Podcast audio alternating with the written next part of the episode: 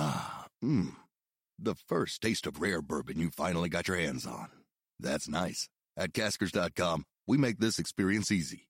Caskers is a one stop spirit curator with an impressive selection of exclusive, sought after, rare, and household names in the realm of premium spirits and champagne.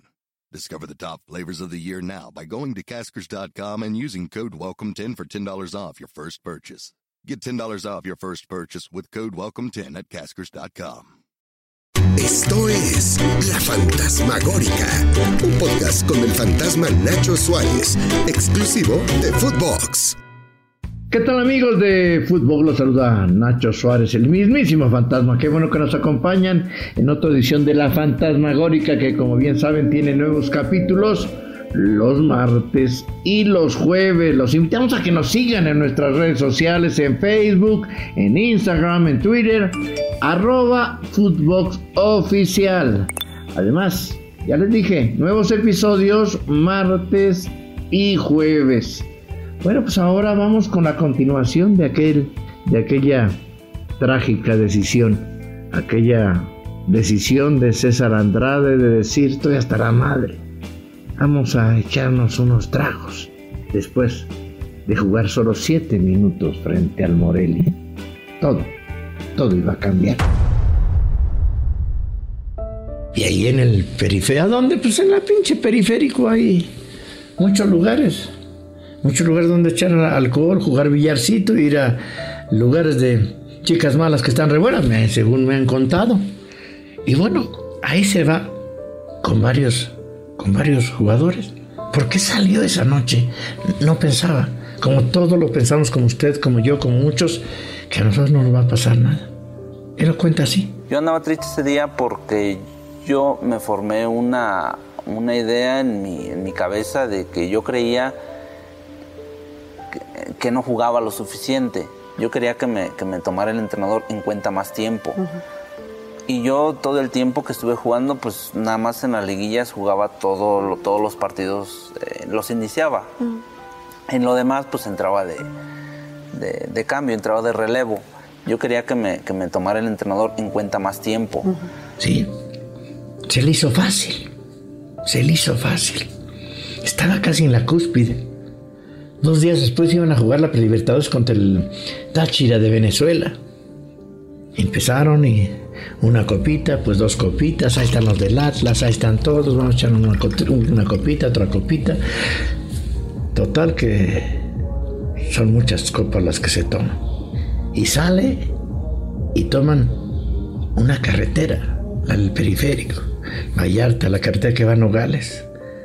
Van tan rápido, porque los peritajes que se hacen, dije, van tan rápido, tan rápido, que piensan que quizás se quede dormido porque en plena recta no hay un impacto contra otro coche, ni mucho menos, pues de repente él, se le escolea el coche, empieza a dar trombos, y en, esos trompos pega exactamente de costado contra la barra de contención, con tan mala suerte que como pegan de costado es el lado más débil del coche y justo en la puerta, en la puerta del, del copiloto. Lo atraviesa. La escena es dantesca. Piensan que están muertos. Llegan las autoridades, les avisan a todos. El doctor, el doctor Rubén Cruz del Atlas relata que vio una escena terrible. Estaban destrozados, las piernas destrozadas. Si hubieras entrado ahí, hubieras dicho, este es un campo de guerra, ¿no? Porque sangre por aquí, sangre por allá, vendajes, este... No, terrible ese lugar. En un área de urgencias con transfusiones, estaban inconscientes, con politraumatizados, con heridas severísimas que, que en cualquier momento pudieron haber muerto. Me dicen, ¿sabes qué? Este, César, a lo mejor todavía puedes aguantar y puedes llevarlo a algún otro lugar. digo, es que a mí me interesa que vaya al hospital donde está el jefe del servicio médico porque él es el responsable y me interesa que lo atienda. Ahí el doctor y los especialistas tenían ya una certeza. Quizá iban a hacer el intento de salvarle una pierna, pero no, no volvería a jugar fútbol. Eso ya lo tenían muy claro los doctores. Empiezan a tratar de rescatar esa pierna, ver cómo reacciona. Tiene fiebres de 39, de 40 grados, el hígado no empieza a metabolizar el riesgo empieza a hacerse latente. Se le empiezan a necrosar las piernas, las dos piernas, más una que la otra. ¿Qué es necrosar? Se le empiezan a poner moradas. ¿Por qué? Porque están frías, sin sensibilidad, no hay buena irrigación. Había que tomar decisiones. O la vida o la pierna. Ellos estaban inconscientes, ya no lo el doctor, no podía tomar una decisión. ¿Qué decides? ¿Te apuntamos o te la juegas? Quizá hubiera decidido, si le hubieran dicho, pues que se hubiera decidido, no, no pierdo la pierna y si pierdo la vida, pierdo la vida. Pero no podía decidir. Y ahí estaban sus hermanos, y es su hermano modesto Andrade, al que le tienen que decir, ¿firmas o no? Es la vida de tu hermano. Si no le amputamos la pierna, el riesgo de muerte es inminente. Si no, si le, la amputamos, le podemos salvar la vida. Y tiene que decidir su hermano que se ampute la pierna. El 16 de noviembre. 16 de noviembre. El problema que tenemos que afrontar en este momento que va a pasar a quirófano es eh, explorar con arteriografía las arterias de las piernas porque eh, la circulación es muy deficiente en los dos pies, están fríos, están morados, no tienen pulso. Eh, las fracturas deben estar indudablemente comprometiendo situación, entonces es, de quirófano. Sí, es la voz del doctor Jaime Nietzsche de la Peña que lo tiró, que le tuvo que amputar. No había opciones, era la vida la muerte, y habían decidido, había que decirles la verdad. Imagínense usted como hermano tener que decir a, a tu hijo, el más pequeño, el que era futbolista profesional, al que era el héroe del pueblo, el que soñaba con llegar a la selección y si Europa decir, no solo no vas a jugar fútbol, ya no tienes una pierna. Yo di la autorización que te amputaran para salvarte la vida. Cabrón, ¿no? Así se enteró César. Yo desperté y dije, ¿qué está pasando? El primero que me dijo fue mi hermano, Carlos, yo creo que nadie se atrevía a decirme lo que estaba pasando. Y obviamente que para él fue también muy desgarrador, muy, o sea, no es algo sencillo, ¿no? No acepta, lo niega rotundamente y es normal y no es para menos. Lo primero que le dije y fue lo mejor que le pude haber dicho, le dije, oye, ¿y voy a poder caminar? No, pues sí, con eso le dije, con eso está bien.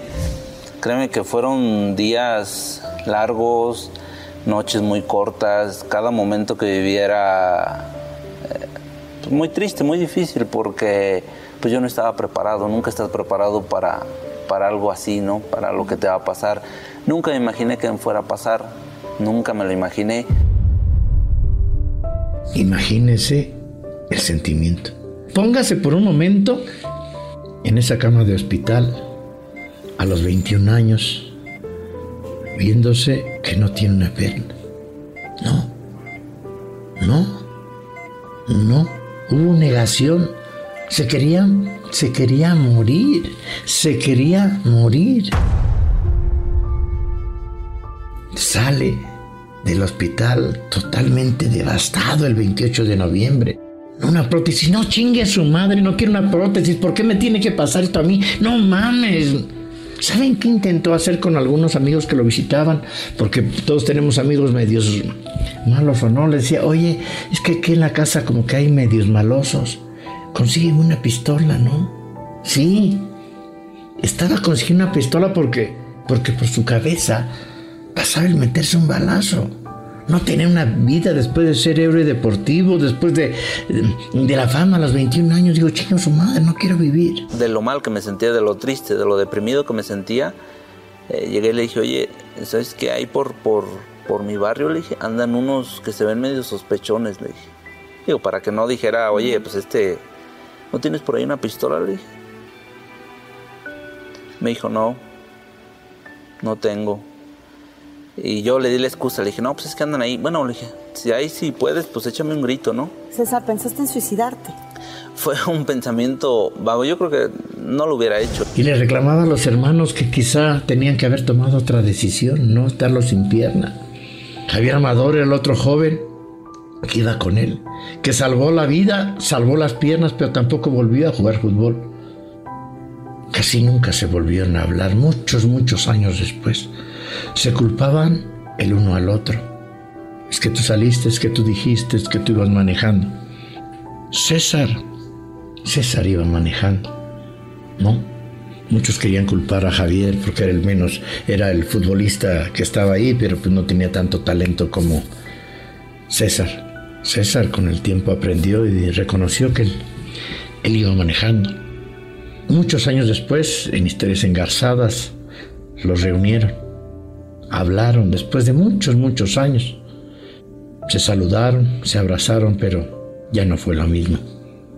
Había perdido la pierna, la motivación, le había perdido sentido a la vida. Fueron ocho años de intensa depresión, de decirme quiero, quiero que me lleve la chingada, ya no quiero nada, encerrarse en su casa, no salir, negarse de todos. Después de mucho tiempo, dice que después de 15, dice, chingue su madre y mi familia, ¿por qué la tengo que hacer sufrir? Si, si el pendejo fui yo, el que se equivoqué fui yo, está sufriendo mis hermanos, mi madre, no mames, no es justo y decidió, ya basta dejar de sufrir. Sí, sí, fue el futbolista, pero eso ya fue. Ya no pudo ser, ya no pudo ser el héroe, ni jugar en la selección más, ni mucho menos. Y entonces empezó a querer sacarle jugo a lo que le había dado la vida, a esa dura lección. Escribió un libro que, que usted si quiere búsquelo por ahí. Si usted se queja de que le pasan muchas chingaderas de la vida, lea ese libro, se llama el partido más difícil de mi vida por César Andrade, que es el recuerdo de cómo sobreviví esos 15 años.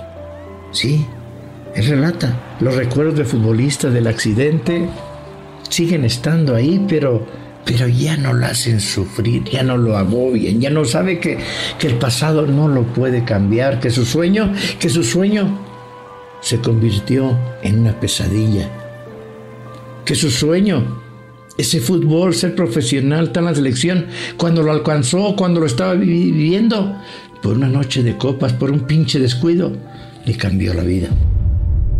Hoy César Andrade da charlas a niños precisamente para que sus sueños no se conviertan en tragedias o pesadillas por una mala decisión.